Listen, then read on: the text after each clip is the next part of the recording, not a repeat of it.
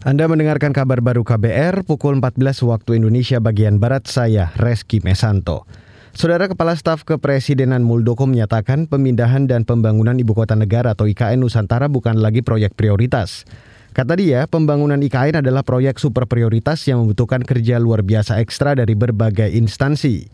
Muldoko saat memimpin rapat koordinasi pemantauan pembangunan infrastruktur dan strategi komunikasi IKN Jumat ini mengatakan, pemindahan IKN dilakukan untuk mewujudkan Indonesia berkeadilan sosial.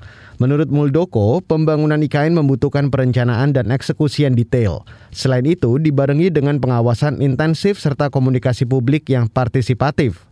Rapat koordinasi ini merupakan langkah awal kantor staf presiden atau KSP bersama kementerian, lembaga, dan otorita IKN untuk memastikan pengawalan pembangunan IKN tahap pertama.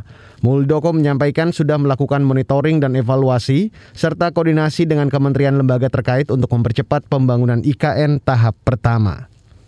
Beralih ke berita selanjutnya, Saudara. Pengamat politik dari Universitas Al-Azhar Indonesia, Ujang Komarudin, menilai teguran Presiden Joko Widodo kepada jajarannya untuk berhenti menyuarakan soal penundaan pemilu dan perpanjangan masa jabatan presiden adalah sesuatu yang positif.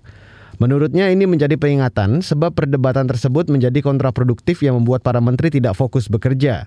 Meski begitu, Ujang mengkritisi mengenai skenario Jokowi tiga periode yang tidak disinggung oleh Jokowi. Nah, skenario penundaan maupun skenario perpanjangan itu adalah skenario yang gagal.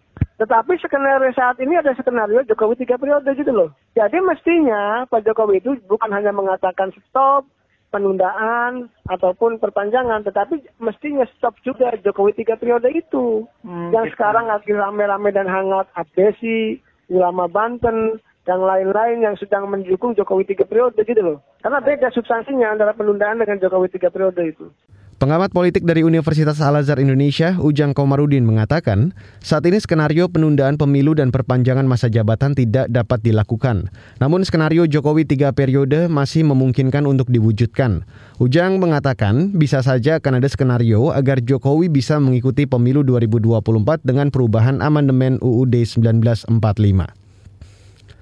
Saudara, Mahkamah Agung Pakistan memutuskan pemerintah harus melanjutkan pemungutan suara. Pada Kamis malam waktu setempat, Mahkamah memutuskan menerima gugatan banding oposisi terkait legalitas pemungutan suara yang diblokir. Menanggapi hal ini, Perdana Menteri Pakistan Imran Khan mengumumkan telah mengadakan rapat kabinet dan akan menyampaikan pada Jumat malam. Melalui media sosial Khan menegaskan akan berjuang untuk Pakistan hingga akhir. Sebelumnya, partai berkuasa Khan memblokir mosi tidak percaya. Pemblokiran dilakukan karena diperkirakan kan akan kalah.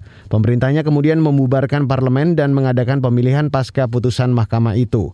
Perdana Menteri Pakistan Imran Khan bisa menghadapi pencopotan dari jabatannya pada akhir pekan ini. Dan saudara, demikian kabar baru saya Reski Mesanto.